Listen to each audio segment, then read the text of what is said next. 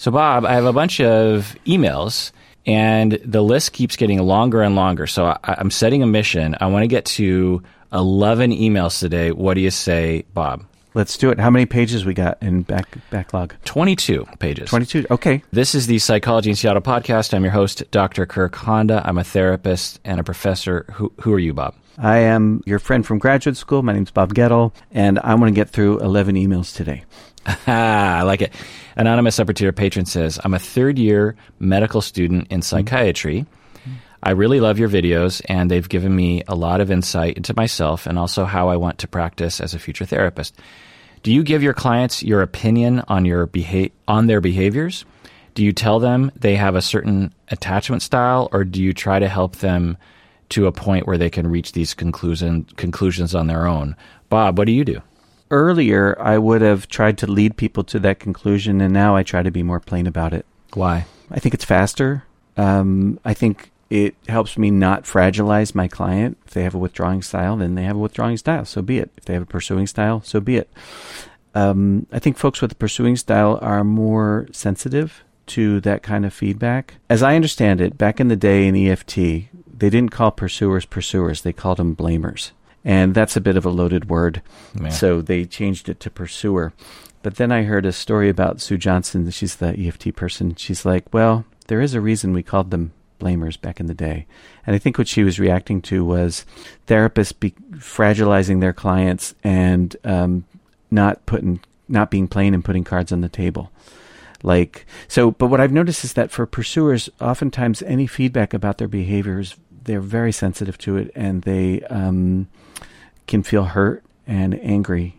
Um, so it's so there's um, I'm mindful about how I give feedback to pursuers. The word pursuing itself is not very, it's pretty neutral. So I, that one's usually okay. But if you, you know, well, that sounds like a criticism or, yeah, you get kind of critical, don't you? When, you know, that can go either way. Sometimes people get really offended by that. And sometimes they're like, yeah, I guess I do do that, don't I? So, but um, withdrawers don't tend to get, well, sometimes they could be a little bit squirrely if if they're defensive and you say, yeah, that sounded like your shield came up or like you're defensive or whatever. Sometimes people can get squirrely about that.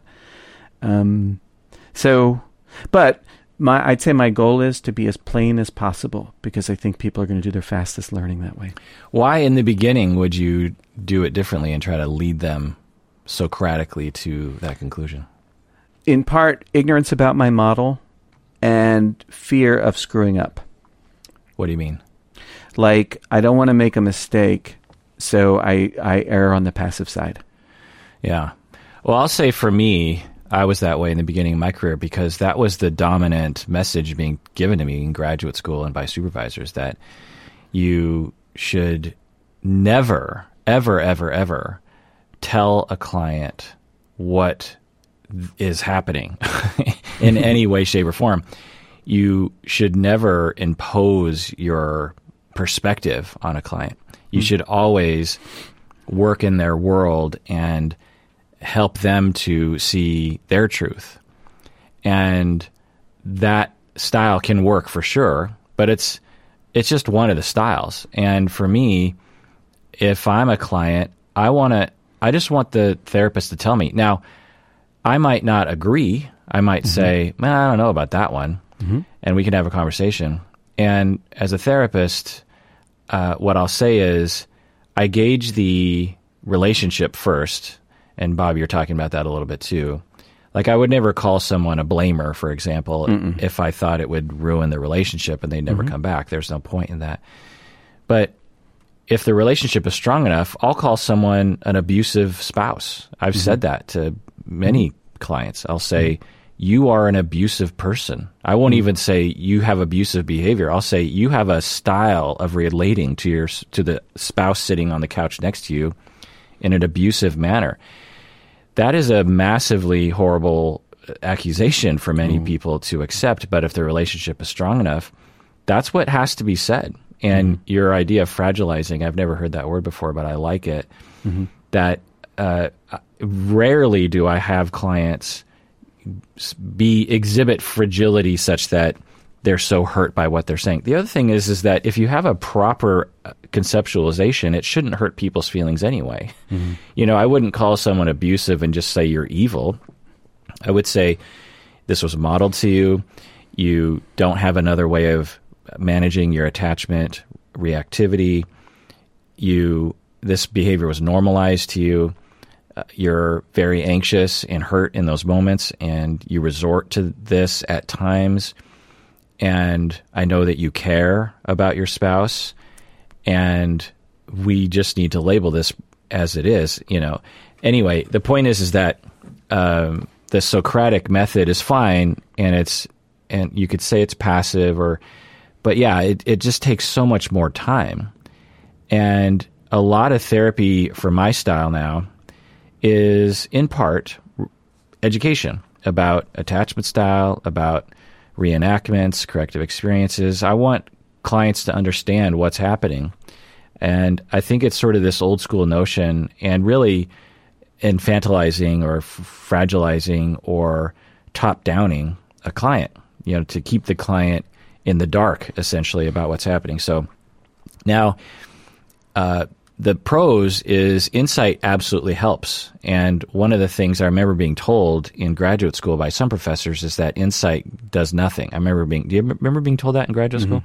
Mm-hmm. Uh, that's like super dumb. Uh, if, if you have, if you have, uh, if that's your model, that's fine. If you're just like, look, my model is a postmodern model where I never interpret, I don't even go there in my mind. Solution focused people like this solution oriented people, are, narrative people are like this.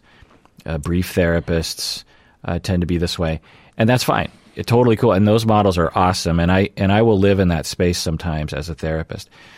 But so much benefit has occurred when I say, "Let me explain attachment styles to you.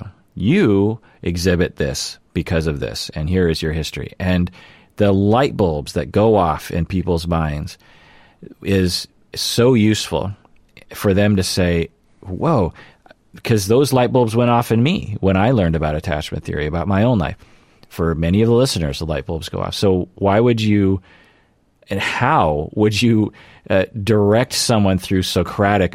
Socratic meaning you ask a lot of questions and they eventually conclude that they have a preoccupied attachment style. I mean, how could that possibly? I mean, I guess you could do it, but it would take so long.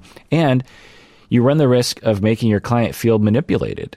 If if the client detects like, oh, you're leading me somewhere, just tell me. Stop. You know, I, I clearly you have an answer to this question. I, I do this to my students all the time. I'll be like, you know, uh, okay, wh- why would a client do this, for example? And then the students will say, well, how about this? And I'll be like, uh, yeah, maybe, but that's not really the answer I'm looking for. And then someone else answers the question. And then inevitably the, you know, the, the more rebel of the group will just be like, Kirk, just tell us the answer you're looking for. We're getting tired of this. Uh, now, the pitfalls to telling people, uh, you know, interpretations is one, I could be wrong and yeah. I could stomp on the truth and make clients feel like they have to agree with me. The other thing is, is I might talk too much. This is something that if you're splaining a lot of stuff, you could spend a lot of time in the therapy session just yammering to the client. Mm-hmm. And the other worry is that they might Google it and stigmatize themselves. But mm. anyway, next email. Anonymous patron mm-hmm. from California. We're, we're ripping through these, Bob. This is good. Yeah. Mm-hmm. Anonymous patient from California. Listening to your podcast makes me realize how much I would benefit from therapy for what are probably some deep seated attachment injuries. I want to work with a therapist long term, but I can't afford it. My current employer extended the number of sessions for our employee assistance program from three sessions to six sessions. I would like to take advantage of that opportunity, but how realistic is it to say I would like a corrective experience in six sessions, please? If I do contact a therapist through this program, what advice can you give me on how to make the most out of limited number of sessions? Bob, what do you think? I think you should go and use what you can and take from it what you can get. And it probably won't be long enough to develop a relationship within which a corrective experience can happen. I think those are both true at the same time. Yeah, uh, agreed. I would ask someone. So if you can, if if it's six sessions or no sessions, then six sessions are better than no sessions. Yep. And when you go to someone, ask them to give you someone who can provide corrective experiences in the short term. If if someone reached out to me and said, "Hey, this employee assistance program person is asking if you can provide corrective experiences in six sessions, I would absolutely know what they were talking about and know to say yes because I can. Uh, they might be able to, to identify the right therapist for you. If you go to like a cognitive behavioral therapist, it's not likely that they're going to be oriented that way. But you can have a corrective experience in in 30 seconds. So it corrective experiences tend to compound over time, but uh, every little bit helps. So for sure. Um, and you might another little thing you can do is ask your therapist if you can record the sessions and listen back to them and, and have kind of a repeat visitation to that space. Patron Emma from North Carolina says, Hello from a fellow Hapa. By the way, Hapa is a half Asian uh, person, uh, usually in the United States. Um, I am another musician turned aspiring counselor, and I'm so glad to have your show as a resource. How do you remind yourself to have compassion when faced with people who may say things that are offensive or triggering to you? Recently, while watching a TV show, I realized that it was quite easy for me to dismiss a certain cast member on the TV show. It wasn't until he had a vulnerable moment on screen that I was reminded that his actions were partly a consequence of his trauma. I instantly felt terrible for judging his character. I would love any tips you have to share. Bob, what do you think? Everybody has lapses in empathy. Uh, you probably get better with that with practice. I don't know. Quite frankly, I think it's unrealistic to think that you're not going to have lapses in empathy. You have an ego your ego's going to assert itself, and you are you have blind spots just like me and Kirk and everybody else. So we all have blind spots, and we're just not going to do it perfectly. I guess as I sort of muse on this question, I think, well, what's wrong with that? What's what do you tell yourself is wrong with your lapses in empathy? Do you tell yourself that that means you're going to be a bad therapist, or that you're a bad person, or or what? Um, anyways, those are my thoughts. Yeah, yeah, that's good. For me, as I always say, compassion derives from accurate conceptualizations. It it's not reasonable, and what a lot of people do is, and counselors will say, "Okay, I'm going to try to be compassionate," and they'll sort of force it. You that's not possible.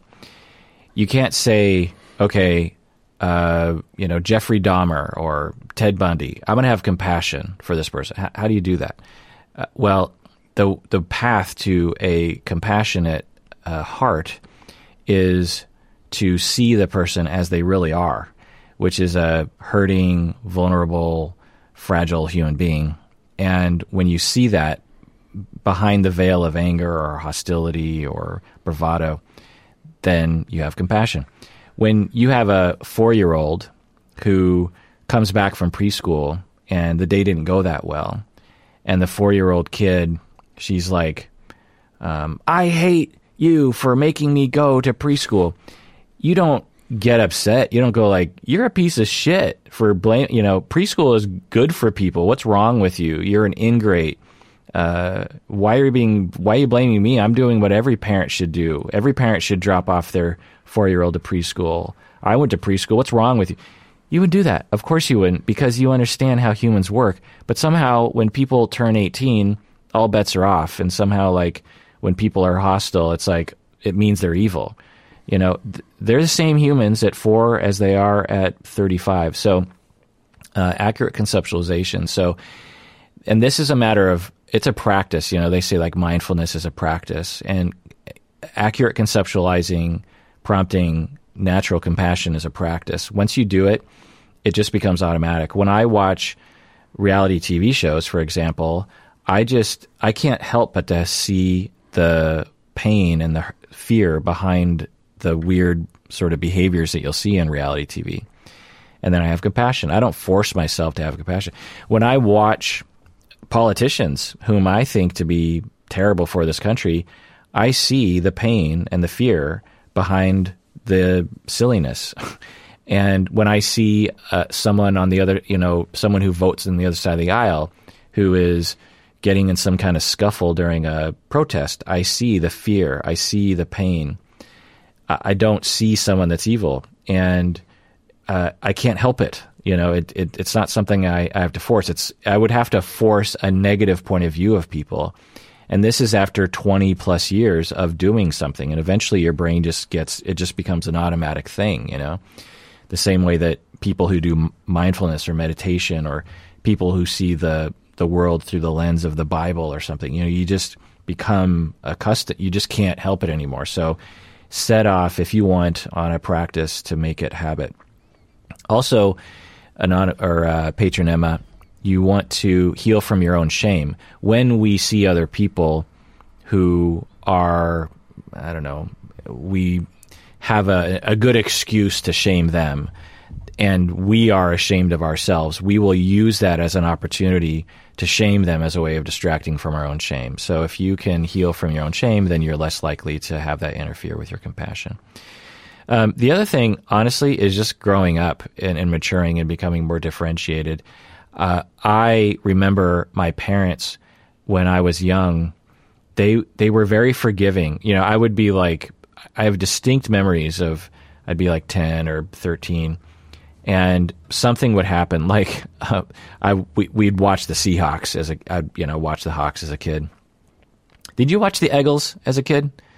No, I didn't watch sports when I was growing up. Uh, okay, Eagles weren't so bad in the 80s. They they went to the Super Bowl. Anyway, uh, I um, and I actually was rooting f- for the Eagles in the Super Bowl and they lost. Um, I remember to mm-hmm. Pittsburgh, I think. Anyway, mm-hmm. um, I um, would watch football with my dad, and you know, Dave Krieg or Jim Zorn or, or someone would screw something up on the on the Seahawks, and I'd just be, I'd just be like, ah, Dave Krieg fumbling again. You just terrible. You know what's wrong with you? Pull your head out of your butt. And my dad would just commonly, and he was just as much into football as I was. And my dad would be like, well, you know, sometimes you make a mistake. You know, he would just be cool and forgiving. And I remember really respecting that. And as a kid, the younger and more immature you are, the more likely you are to have these kinds of knee jerk hostile reactions for a variety of reasons that I've already gone into. But as we age, as we learn more as we gain wisdom, honestly, which does come partly with age. Mm-hmm. I think I think it's just harder to see the world in that way. To see the world as like there are people worthy of just harsh criticism and ridicule. Um, I, the older I get, the the I think it's just kind of natural. And I remember when I was young, seeing older people. Um, the other thing, of course, is finding mentors who you can look up to as people that will uh, model this sort of behavior in the same way that my parents modeled it for me when I was a kid.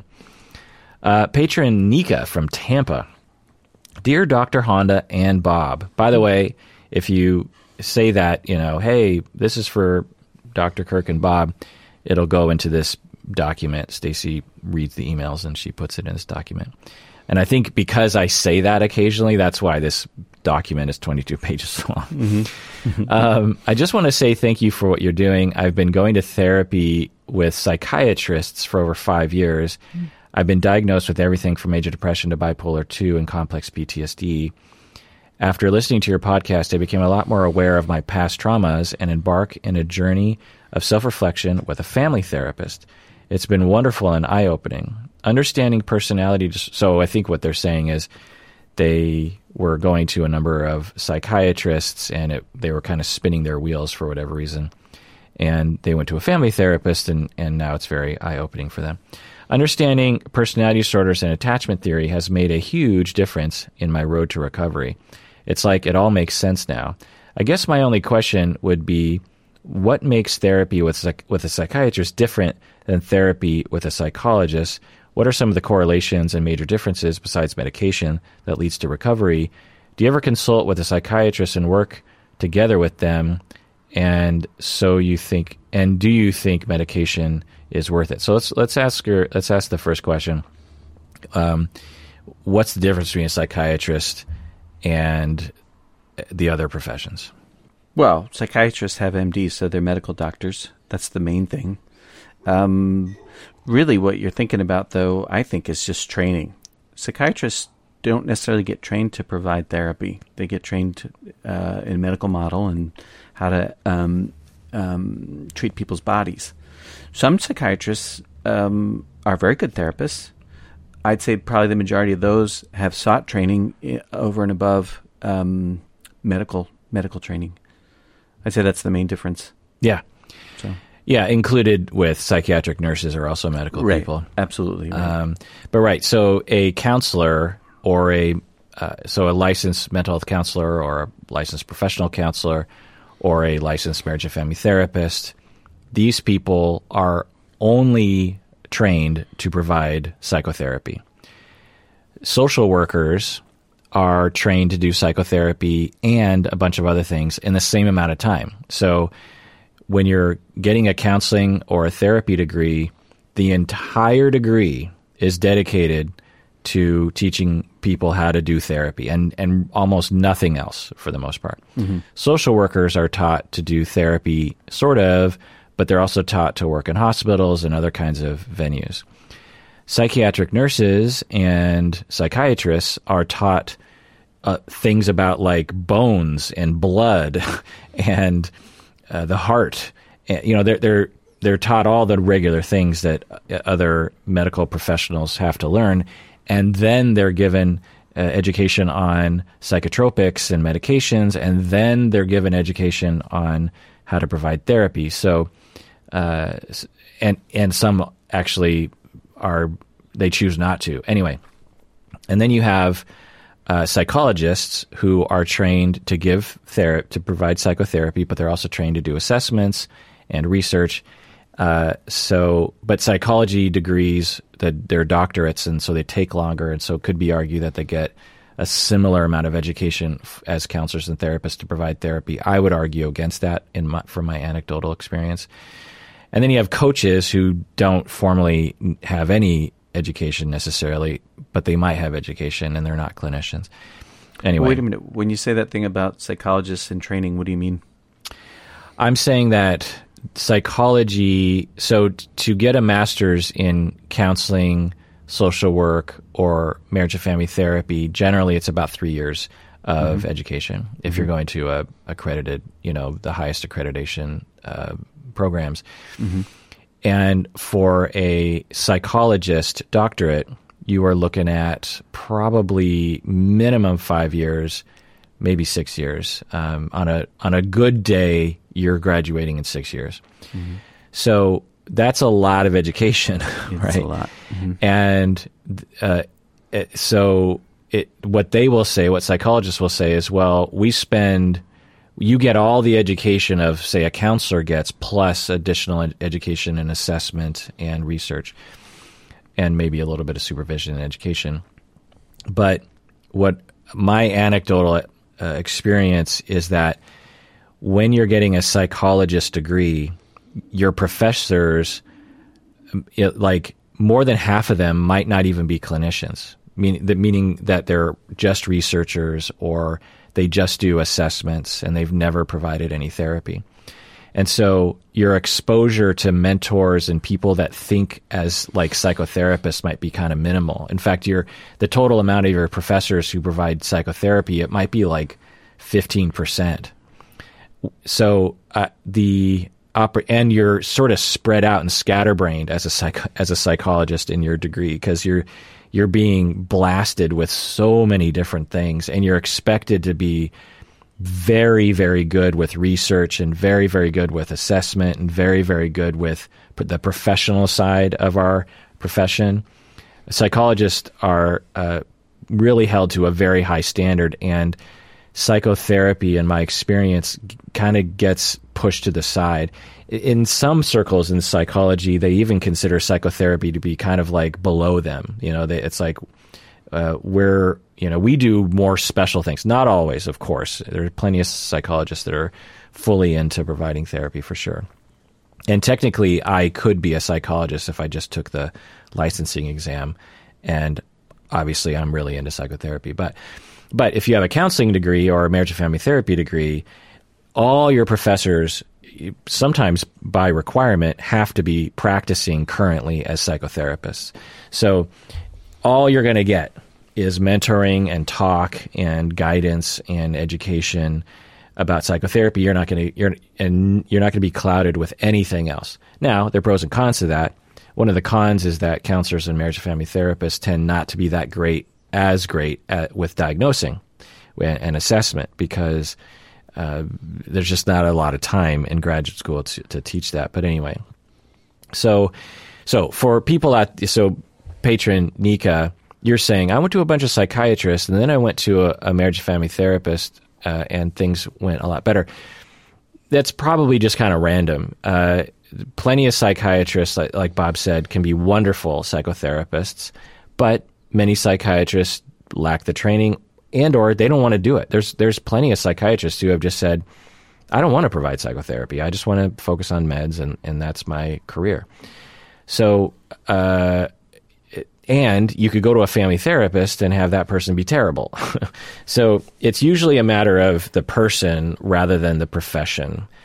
But if you're trying to, if you're rolling the dice uh, and you're looking for a psychotherapist, a counselor, or a marriage and family therapist, would you would be reassured that that's all they did. that's all they did in graduate school. That's all they wanted to do, by the way, and that's all they do. Uh, if you go to a social worker, if you go to a psychiatric nurse, if you go to a psychologist, if you go to a psychiatrist, it's unclear. But like I said, they could be some of the best clinician, you know, psychotherapy people in the world. The longer people practice, the less there is a distinction between their skill levels. Yeah. So I got a friend. She's a licensed social worker, been a therapist for most of her career. So that's like getting towards 25 years. She's one of my favorite therapists. I really respect her and admire her. But she and I, in terms of our actual work over the last 20 years, is identical. Yeah, totally. We did the same thing. Yeah. Bob, for example, has a counseling degree. I have a degree in marriage and family therapy. And Bob is yeah. one of the best couples counselors in Seattle right now because not because of his degree or his mm-hmm. supervision, uh, you know, his being supervised, but his latter career dedication to learning and training and uh, getting experience. And so, yeah. Uh, so yeah, it's just hard. It, it's one of the terrible things about being a consumer of psychotherapy in our in our world. You know, if if you want to, if you have, if you break your foot, there's one doctor you go to. You know, uh, what do you call them, podiatrist. Mm-hmm. Um, if you have something wrong with your tooth, there's one person. You don't have to go. Well, should I go to a this kind of professional or this kind of prof-? there's there's a dentist. You go to a dentist, and with our field, it's like we're just cobbled together in this ridiculous way. And the other the other problem, and I've said this before too. Dentists don't have theoretical orientations. There's just dentistry. you go to a dentist not because well this dentist practice you know humanistic dentistry and this dentist like it, they, there's just dentistry. There's just evidence-based practice right? And with psychotherapy it's like there's literally 400 plus different orientations that are wildly different and so it just makes it really hard. Mm-hmm. uh, but to answer your questions, uh, patron Nika, yes, I do work with psychiatrists. Of course, we do.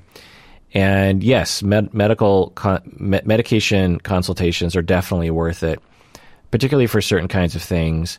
Uh, now, medications there's a there's a fairly uh, minimal, or shall we say, um, conservative prediction of it working when you look at evidence for antidepressants or anti-anxieties or any other meds, they you tend to give it a try. You see the side effects, you see if it benefits, and then if it works, then great. If it doesn't, you try another one. It's a lot of trial and error, and it takes time, and you have to work with your prescriber on that. And there's a lot of people can have their lives changed permanently for the better when they find a good medication. So, if you're chronically depressed, if you're chronically anxious, if there's something else going on, absolutely consult with a with a prescriber who knows what they're doing. ADHD is another thing that medication can very much help with. Anyway, um, let's take a break, Bob. When we Sure. get back, let's try We're to power good. through. Yeah. Yeah. Hey, deserving listeners, as you know, I'm constantly recommending that people go to therapy. We all need therapy from time to time. One of the options available that is definitely worth checking out is betterhelp.com. So if you're looking for a therapist, I would give it a try by going to betterhelp.com slash Kirk. Make sure you use the slash Kirk because you get 10% off your first month and it helps us out. I get a lot of emails from you saying that you're looking for a therapist. As you watch these videos, I know many of you have been motivated to find your own therapist, but I know it can be really hard to find a good one to work with. Like I said, one of the options available to try is betterhelp.com/kirk. And you should know that this service is available to clients worldwide, which is amazing. I've been told that you can start communicating with your therapist in under 24 hours. You can message with your counselor anytime. Plus, you can schedule weekly video or phone sessions. And I've been told that it's often less expensive than in-person therapy. So go to betterhelp.com slash Kirk to get 10% off your first month of therapy today.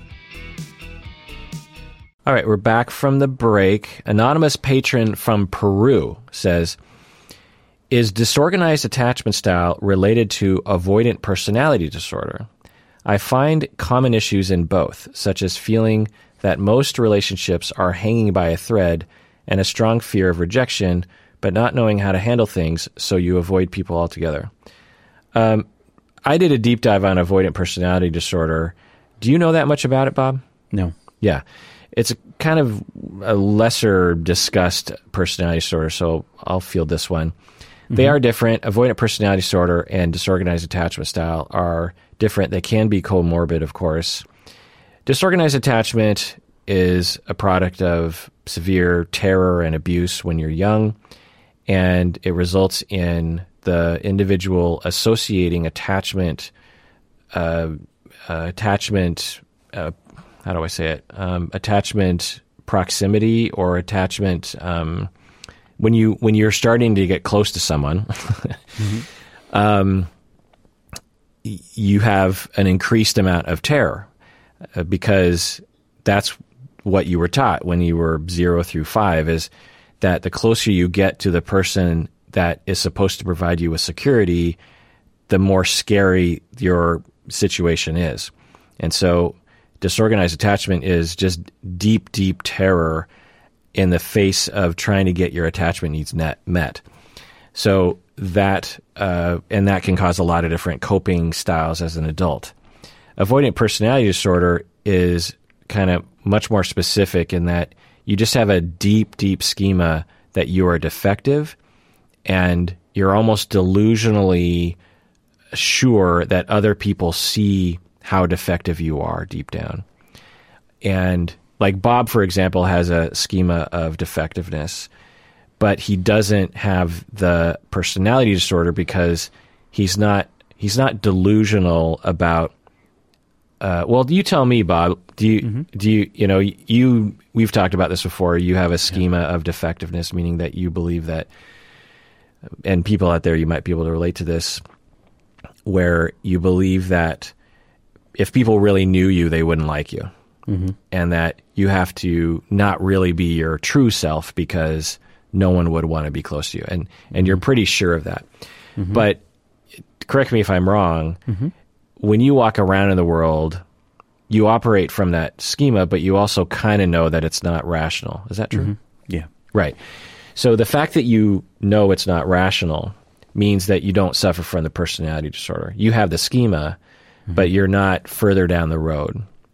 So, in the same way that you can have abandonment trauma and be very worried that your spouse is going to leave you, but you're not delusional about what your spouse is thinking. You're mm-hmm. you, when you're when you're calm, you can reflect on your abandonment trauma and say like, "Oh, you know, I'm sure that Colleen is not thinking that.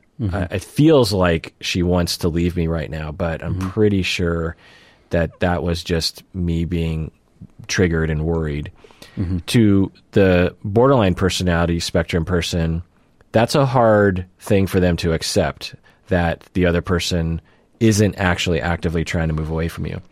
For the avoidant personality disorder person, it's a hard thing to accept the notion that it might not be true that other people can see how defective you are. You know, avoidant personality disorder individuals will.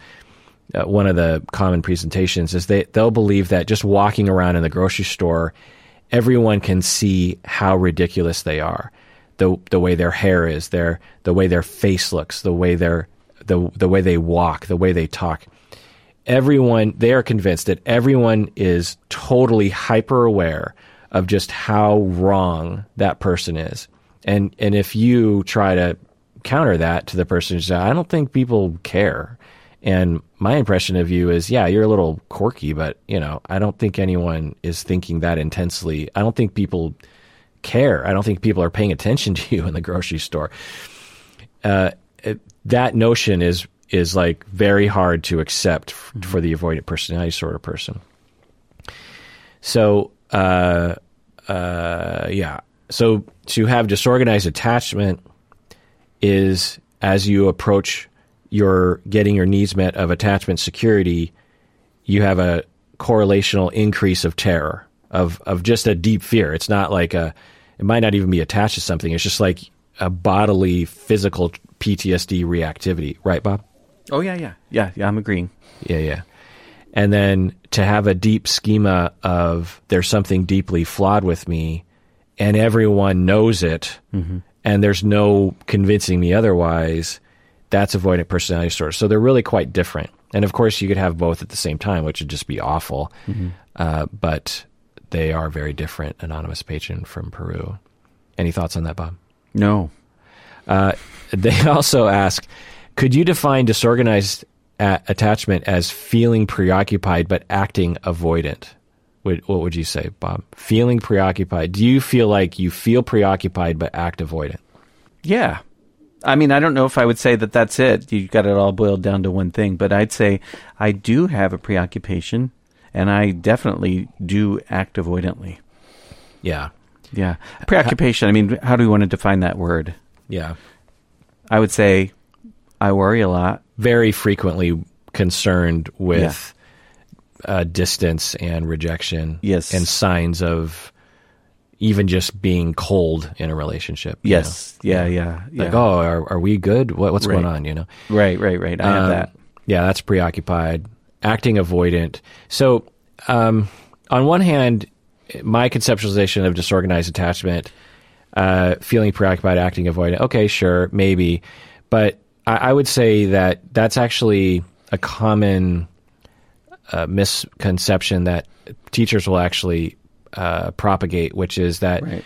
they'll they'll they you know describing preoccupied attachment can be pretty easy if you know attachment uh, theory you know at least halfway well and avoidant as well disorganized attachment is so hard to understand that a lot of people who don't get it and i've heard students will come into my class and they'll be like well kirk i heard from another professor that disorganized attachment is just when you have aspects of both when you're both preoccupied and avoidant and i'm like no no no.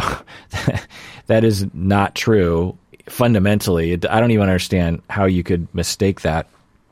It's you know preoccupied like we said is when you're young you learn in order to gain attachment security in in tiny little bits you learn that you have to be completely focused on what other people are doing and you have to assume hyper you have to uh, uh, adopt a stance of hypervigilance in the same way that if you were balancing on an i-beam oh, you know 100 foot off the ground you can't keep your eyes off your balance. You know, if someone asks you, "Hey, let's do some, you know, long division," you'd be like, "I'm busy here." I'm, you know, if I take my mind off this balancing app, I'm going to fall and I'm going to die. It's a that's what preoccupation is like. It's if I take my eyes off other people, if I don't concentrate on them and I don't manage them and I don't try to make sure they understand what I'm going through, and if I don't uh, alert everyone around me to my emotional state, then I'm going to fall and I'm going to die, which is very much how it feels. Um, to the avoidant person, it's well, I'm just not even going to go on that I beam. Forget it.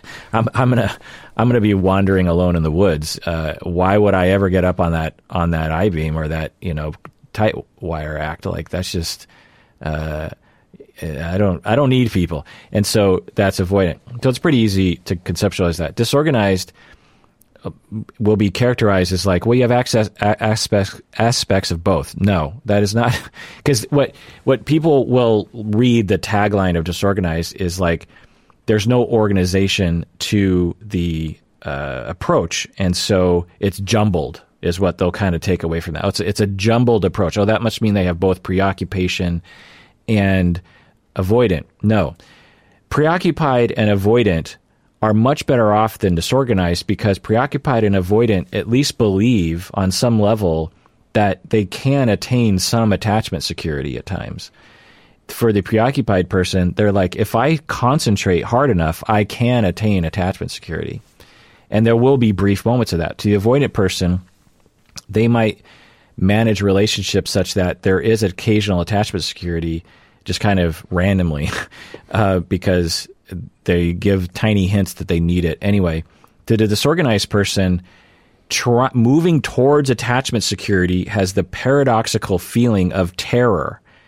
As you become more secure, you become more afraid. Those are opposite feelings. And because of the way one was raised growing up.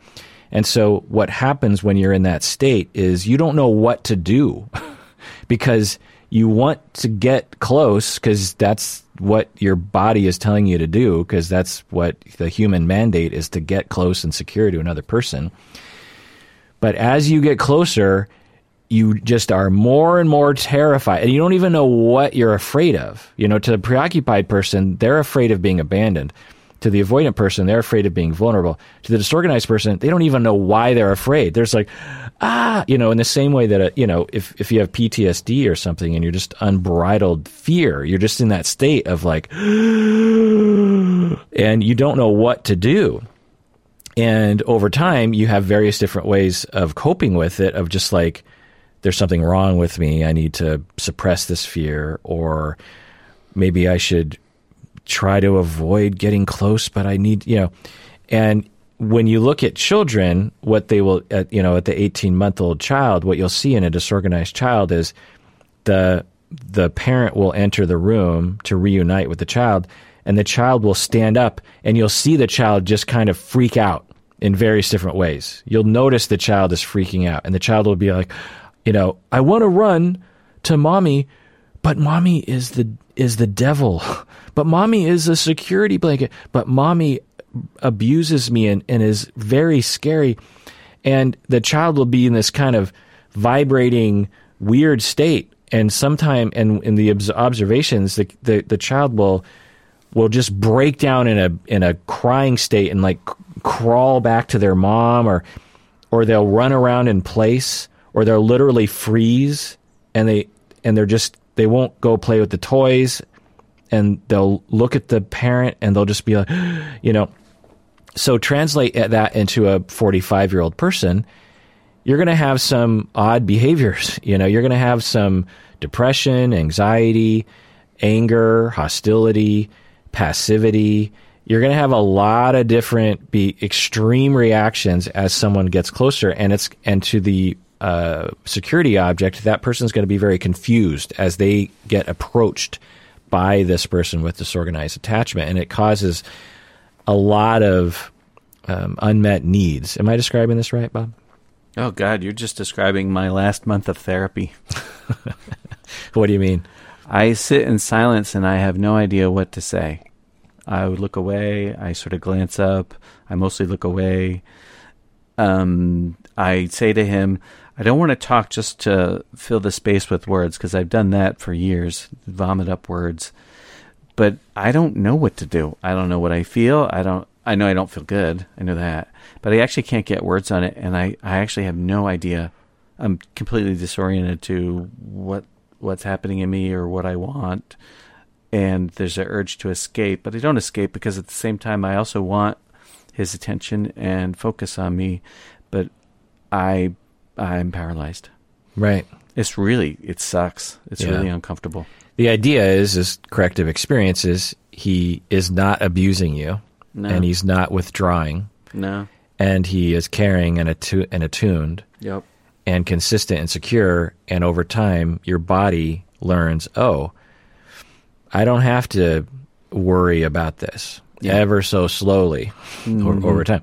One could say that all your therapy you've been through in your life has led you to the ability to be that vulnerable and that young, so to speak, in the face of another human being. Yeah, that one could say that. Yeah. So that's very different from avoidant personality disorder, as we can see, and very different from a characterization of feeling preoccupied but acting avoidant. You know what I mean? Um, anyway, uh, any other words on that, Bob? No, no, that was thorough. Yeah. Anonymous patron says, "Are corrective experiences the only way to heal from trauma?" Bob, what do you think? Yes. How so? Well, I mean, if you could think of trauma as kind of like the way the body responds to something that's scary or dangerous. Let's say it's that sensing something dangerous, right? So I, when I think about this shit, I just think about like my fear of heights.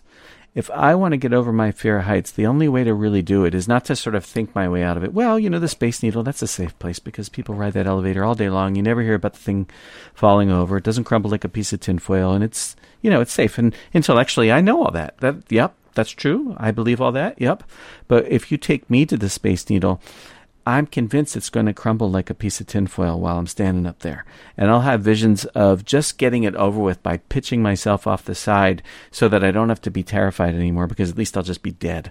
Right? It will have happened and it'll be over with and it'll be a relief, actually. Have you have you been to the to the new Space Needle? No. Oh, I don't see reason to go up there. Because it's a glass. It's all glass. Oh, no, there's no fucking way. It's a glass floor. Yeah. Right, Yeah. right. Yeah. Yeah. Yeah, I've seen those. I just watched a movie about I don't know why I watch these movies, but I watched this movie and it was a, a, a fair amount of it was about people that rock climb, you know, climbing up the side of a cliff. Yeah. And I'm sitting there and I'm like, why am I watching this? Why am I watching this? It's Was it a doc- me out. documentary? No, it- no, Oh. it was just a regular old story, you know, Oh. like not even real, just all made up. But I'm just like, why am I watching this? I don't know why. And then I'm compelled to watch it. But anyways, okay, so Is it the one with Chris O'Donnell? Was it? oh, was- I know that one. K2. No, no. Um, uh, what was this one called? I don't know. A, a Lonely Place to Die, I think it was called. okay. It wasn't very good. Anyways, um, uh, but here's the thing: is remember when we did this? Yeah. It, this was almost 20 years ago. yeah. We, for about a month, you would come to my house and Yeah. you would film me climbing out on my roof, which is about a 30 foot roof, and you'd film me and you you mic'd me up, and we what we were doing was making a documentary of how to get over fear of heights by having a corrective experience by climbing on the roof and looking down. Yeah. And what I discovered is um, looking up was scarier than looking down. And it took about 40 minutes for my body to start to settle down.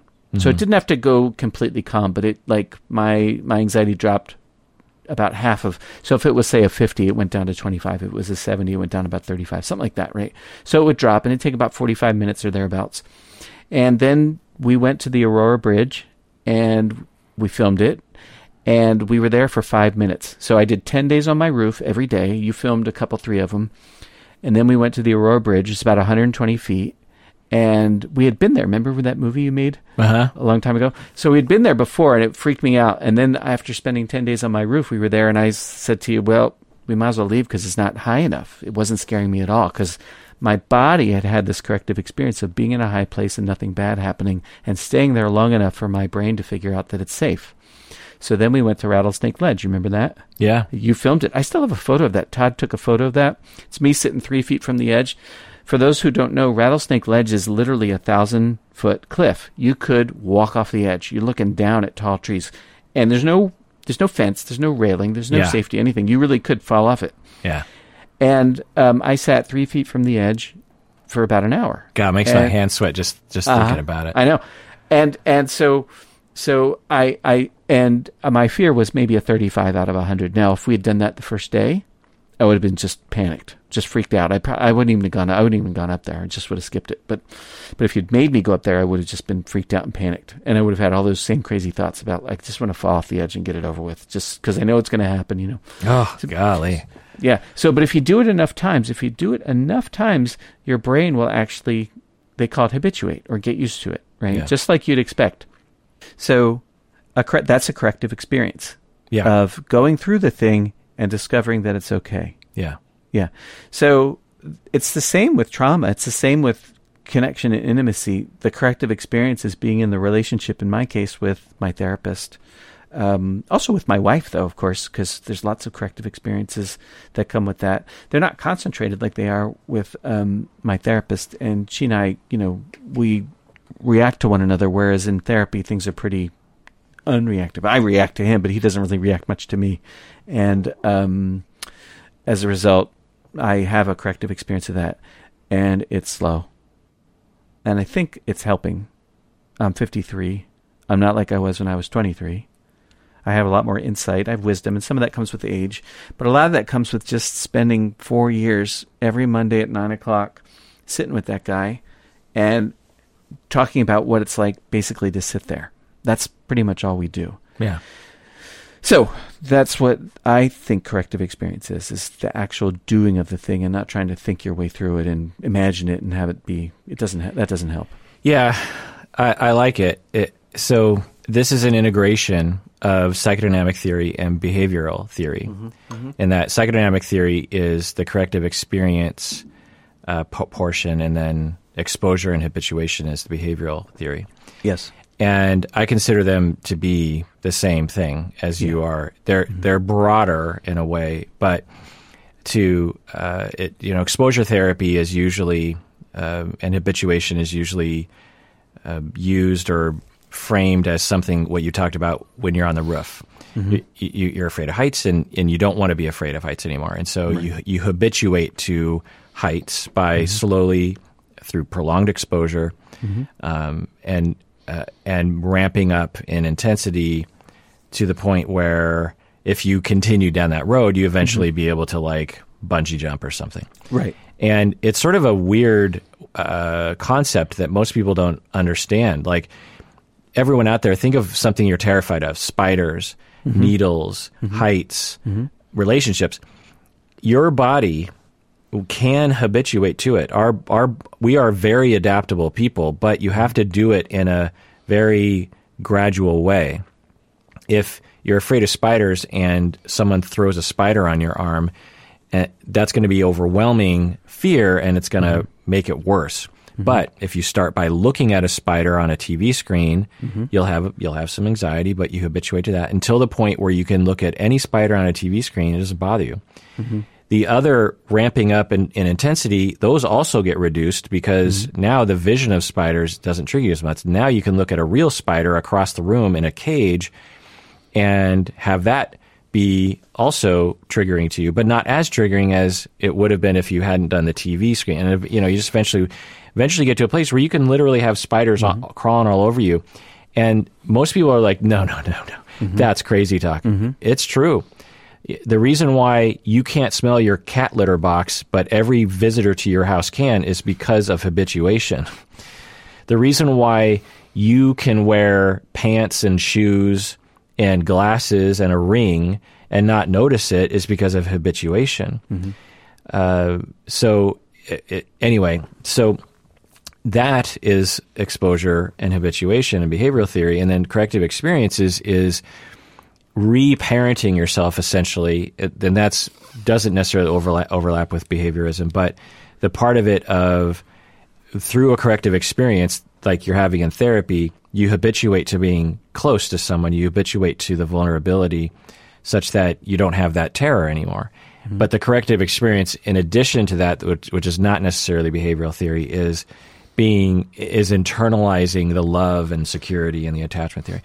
So there's definite overlap there, and and I agree. So the anonymous patron, you ask, you know, are corrective experiences the only way to heal from trauma? The answer is yes, if we expand corrective experiences um, to include exposure therapy and habituation, which which um, we will do here. Mm-hmm. Um, so other going on here. I've had traumas from my child, but actually, I just want to chime in about. We've talked about this before. Uh, you know, it was I believe 2002 or 1 and I was given a video camera by a family member because I couldn't afford buying a video camera back mm-hmm. then. Yeah. And I thought, "Ooh, new toy. Let's, you know, let's go for it." And and uh, I made a a fictional movie. Mm-hmm. Uh, and it was an it was a total uh, experiment to see if I could create something. There was no script. I was basically just kind of piecing together these scenes and looking back, it's just like, why did I make that story? Because it was it was a story about uh, sexual assault and trauma. and I mean, maybe that was just what was on the brain of you know talking with so many clients about it, but but it was a terrible uh, movie. But it was um, produced. I thought, you know. Uh, I was impressed with my ability to use sound and mm-hmm. color and you know framing and directing and anyway, and there was a real gun in the in the movie because Todd had a you know an actual gun. God, I don't remember that. Oh yeah, so I think I had him act like he was going to kill himself, but then he gets distracted with something and he stops.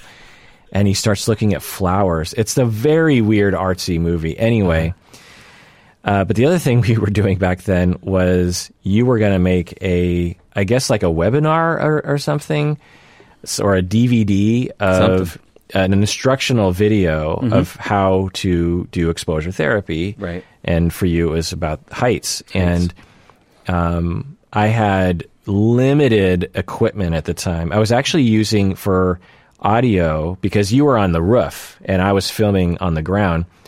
And so I gave you a mini disc player a mini disc that you could record on, mm-hmm. if you remember, mm-hmm. uh, for people that remember mini discs. But anyway, uh, I just, you know, I just, it's just a funny thing to think about mm-hmm. um, what we what we were doing. It was, Do it's kind of that. No, I'm. Uh-huh. I don't have any. I have that. I have that film I made, which I'll never show it. Yeah, it, I'll never oh. show it to anybody. It's it's terrible, but. Hmm. But yeah, and I don't have the. Um, I don't think. I mean, I could look for no. the for the footage, but yeah. Um, anyway, uh, going on with the email, I have I've had traumas from my childhood that still impact me today, which I'm talking about in therapy. I've heard you mention that corrective experiences can alleviate the reactive response associated with the traumas. However, I can't imagine creating these scenarios in adulthood. Can you please further define corrective experiences? So, wait, do you understand what this question is? Bob? I think so. Um, so, I've had traumas in childhood.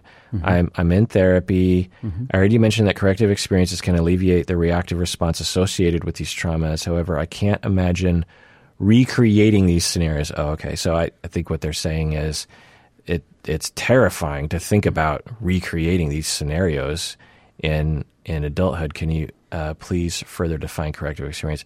So I, I think what I could say to this is that you know recreating scenarios in adulthood ex- so corrective experiences and exposure, like I said, there's overlap, but they're not exactly the same thing. So, um, it, if you say, for example, for we'll just take Bob for example, he was abused as a child, and the exposure therapy that he's going through, if if that's how we're going to uh, you know phrase it, doesn't involve him being abused. It involves him being close to someone that is above him, like a father, mm-hmm.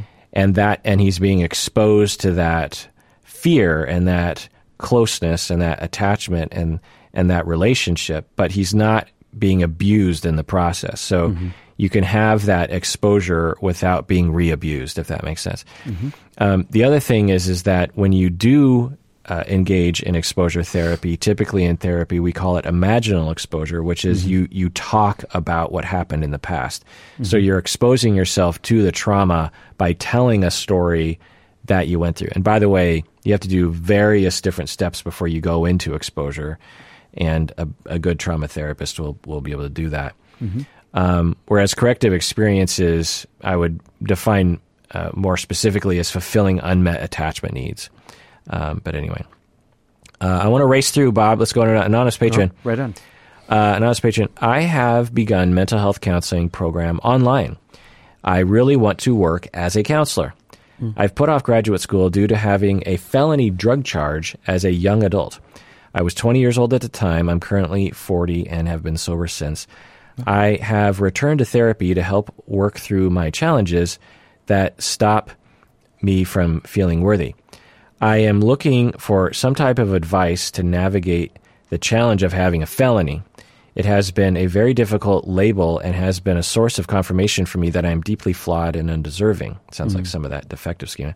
Mm-hmm. I almost I almost wonder if a mentor who has successfully navigated obtaining licensure despite a drug felony would help me. I think I'm looking for advice or maybe reassurance. Bob, what, what do you say?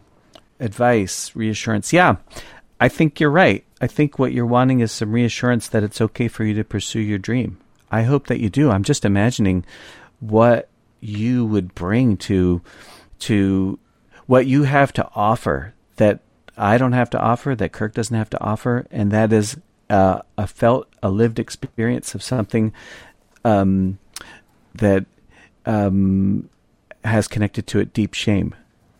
And I'm just imagining what kind of care and empathy you could offer to somebody who walks into your office who has their own experience of deep shame. You've chewed that dirt, you know what that's like. Right. So I'm just imagining the good you could do because of what you've been through.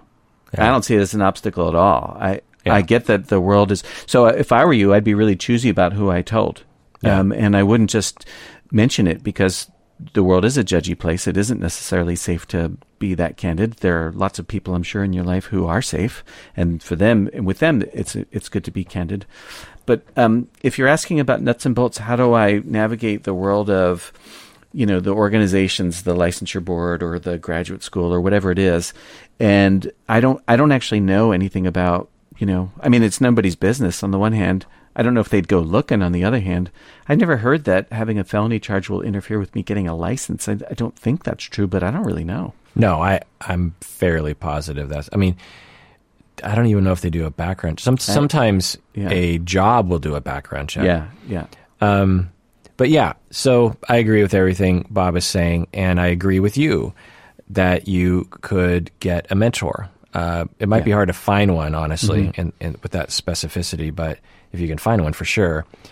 Uh, the fact is, is a lot of therapists have felony records.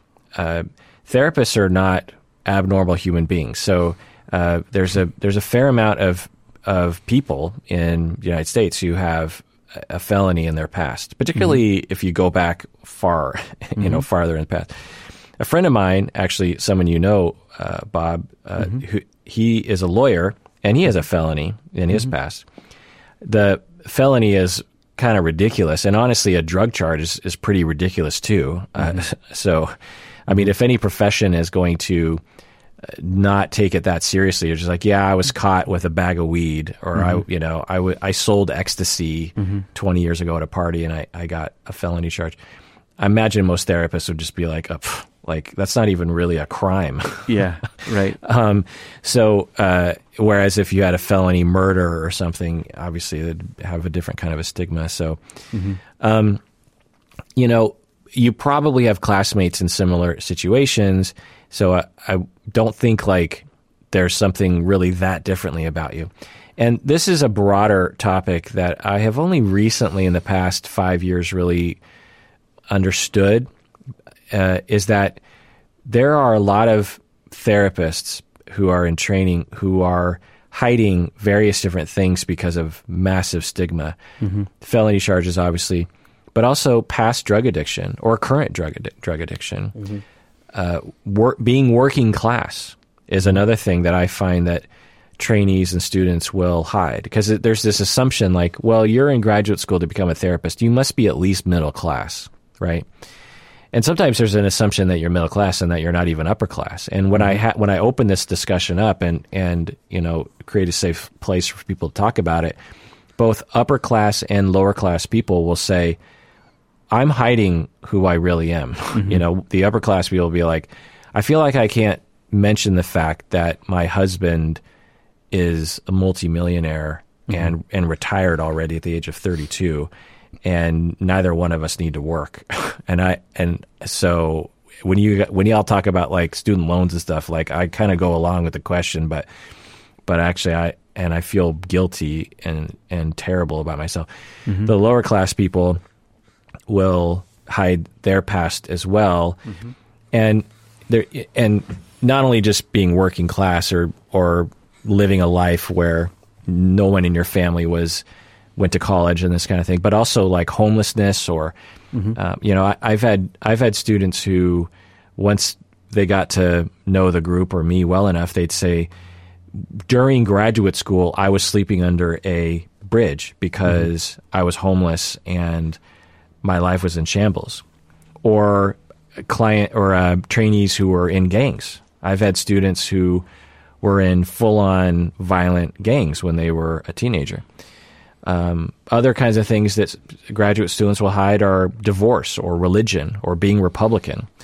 There's a lot of things that people hide. So the fact that you're insecure about your felony uh, charge in the past, your felony conviction in the past, you're in a you're in a there's a I would venture to say most of your classmates are also hiding something. Mm-hmm. um, but also like, you know, as Bob says, what a wonderful thing that you will have in it. you know, the client or the trainees that were in a gang in the past, obviously they're much more aware of what it's like to be in a gang when they have a client that's in a gang. Like, boy, mm-hmm. do they know a lot of different uh, stuff that we wouldn't. Mm-hmm. Uh, going on with the email, thank you for all the information and honest discussion you, Umberto, and Bob share. Mm. I feel like I have some of the same challenges Bob has in the disorganized attachment sense when he talked about never knowing things he knows and not feeling safe. Mm-hmm. Uh, I really very deeply knew exactly what he was talking about. It's a feeling that is hard to put into words, and he did an amazing job sharing and identifying what that deep, dark, frightening place is like. Any response to anonymous patron there? Thank you. Yeah. Marie from Canada. My partner and I have been dating for five months. I feel jealous of his therapist. I think of her as another woman that gets to know him better than I ever will. Mm-hmm. Rationally, I know there's nothing unprofessional about their relationship. I feel very guilty about these feelings and don't outwardly communicate anything about it to him. But I have a, that tiny feeling of hurt every every appointment he has with her. I frankly feel ridiculous. Is this common? Bob, what do you think? I don't know. I, I, I can imagine if it's not common, it's not like the rarest thing in all the universe. Because, you know, your partner does share a really, probably a very intimate connection with um, that person, though they're probably more like a aunt or a mother or sister than like a rival lover.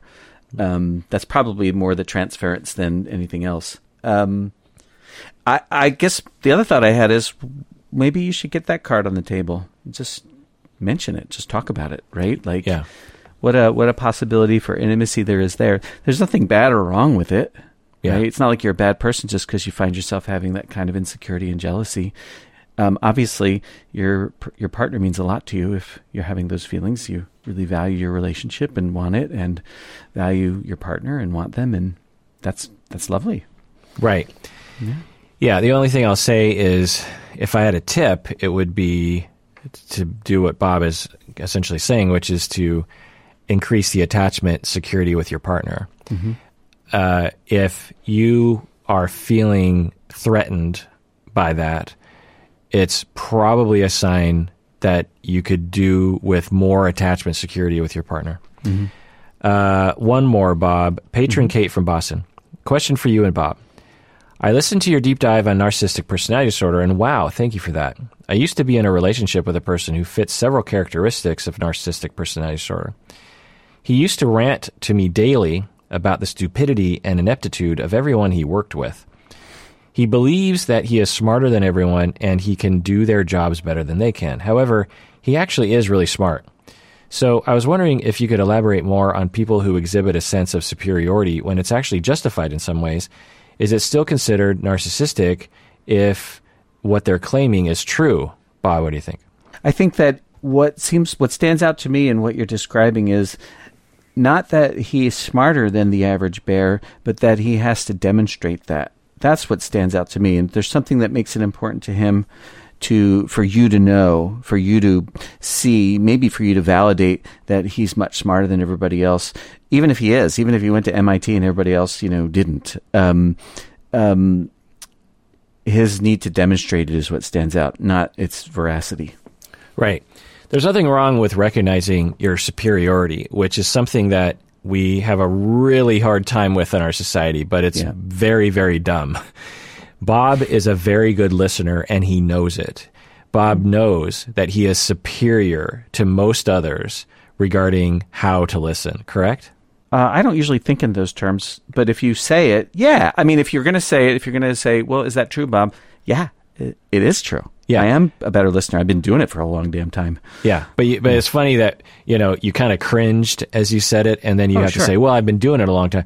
We have such we're we're so busted up Yeah. about uh, try, you know appearing narcissistic that Yeah. we can't acknowledge Yes. an obvious truth. right, right. That Yeah. regardless of how you got here, Bob, you're superior in your listening abilities. Mm-hmm. I am a good podcaster. oh, you are. I am superior to a lot of other people as they try to start a podcast. Mm-hmm. I feel the need to caveat that with I'm not superior to all the other podcasters that are successful out there and all the radio people, but you can just say that you're superior. It's Yeah. okay. Uh, it- It's it's there's nothing. It's not narcissistic to acknowledge reality. Uh, it's only a problem, as Bob says, if you use it, if you use your superiority as a narcissistic veil Yeah. to cover up your deep insecurity, or or you use your superiority to put others down to elevate yourself. Right. So it it's fine for someone, patron Kate, uh, to say, "Oh man, that person." At, I mean, I do this all the time at my university. I don't understand what that person is doing. I could do their job better. I've been working at Antioch for 25 years ish. Uh, it's a working at a university is a very particular set of skills that you cannot train, you cannot learn. You it takes time. It's a very weird organization. I find working at my learning curve has been very. You know, it's, it takes a long time to learn stuff. Being a, a university administrator, um, so there's nothing wrong with being a, a coworker and going, man, I could do such a better job at that than mm-hmm. that person. But if you're just screaming and ranting, and it, it's often, and you're making other people feel bad, or you're you're sort of like exaggerating it in other people's presence or something, I don't know, then and it's a reactivity to your own insecurity, obviously, which is usually what's going on, then we're talking about something that not only comes from a place of suffering for the individual, but produces a lot of suffering around them. So if you acknowledge your superiority and it creates no suffering for anyone, then you're probably not in a realm of narcissistic personality disorder. But if your superiority is a reaction to your suffering, or you know you're pointing out your superiority as a reaction to your suffering, or makes other people suffer, then we're talking about a, a potential pathology there. Anyway, I don't know if I like that answer, but I, I'm going to stick with it. Sounds good. What, how'd we do? We did good. Um, we did not get eight? to all of them, but something like that. Yeah. Yeah. There's only two more left that I had hoped to get to. Are they short? Um, but well, let's see. One is short. Let's do the short one. Patron Manuel from Germany, he says, My girlfriend is about to see my therapist's wife as her own licensed therapist. My girlfriend is about to see my therapist's wife Right. as her own licensed therapist. Do you have do you do you do I have to be aware of any possible countertransference or privacy issues? Bob, what do you think? I don't know. What do you think? Well, uh, Patron Manuel, you don't have to be aware of anything because it's not your responsibility. right, right on. Um, but you're free to voice your concerns. Yes. So Yeah. uh, it's up to the therapist and uh, the so the two therapists are therapists. married, Yeah. and they're and they're treating uh, uh, individuals that that are related to each other. Right. And the risk is that the married therapist will violate your privacy, violate your confidentiality. Uh, I'm guessing, Patron Manuel, that's what you're concerned about. And, you know, just bring it up. Just saying, like, Yeah. hey, just want some reassurance that you're not talking with your wife mm-hmm. about me because I feel like that would be a violation of my confidentiality. Or mm-hmm. if you wanted to, which honestly would be also totally rational, I want you to talk with your wife mm-hmm. about this treatment because I want the two of you to coordinate your mm-hmm. treatment of the two of us mm-hmm. because that would really enhance things.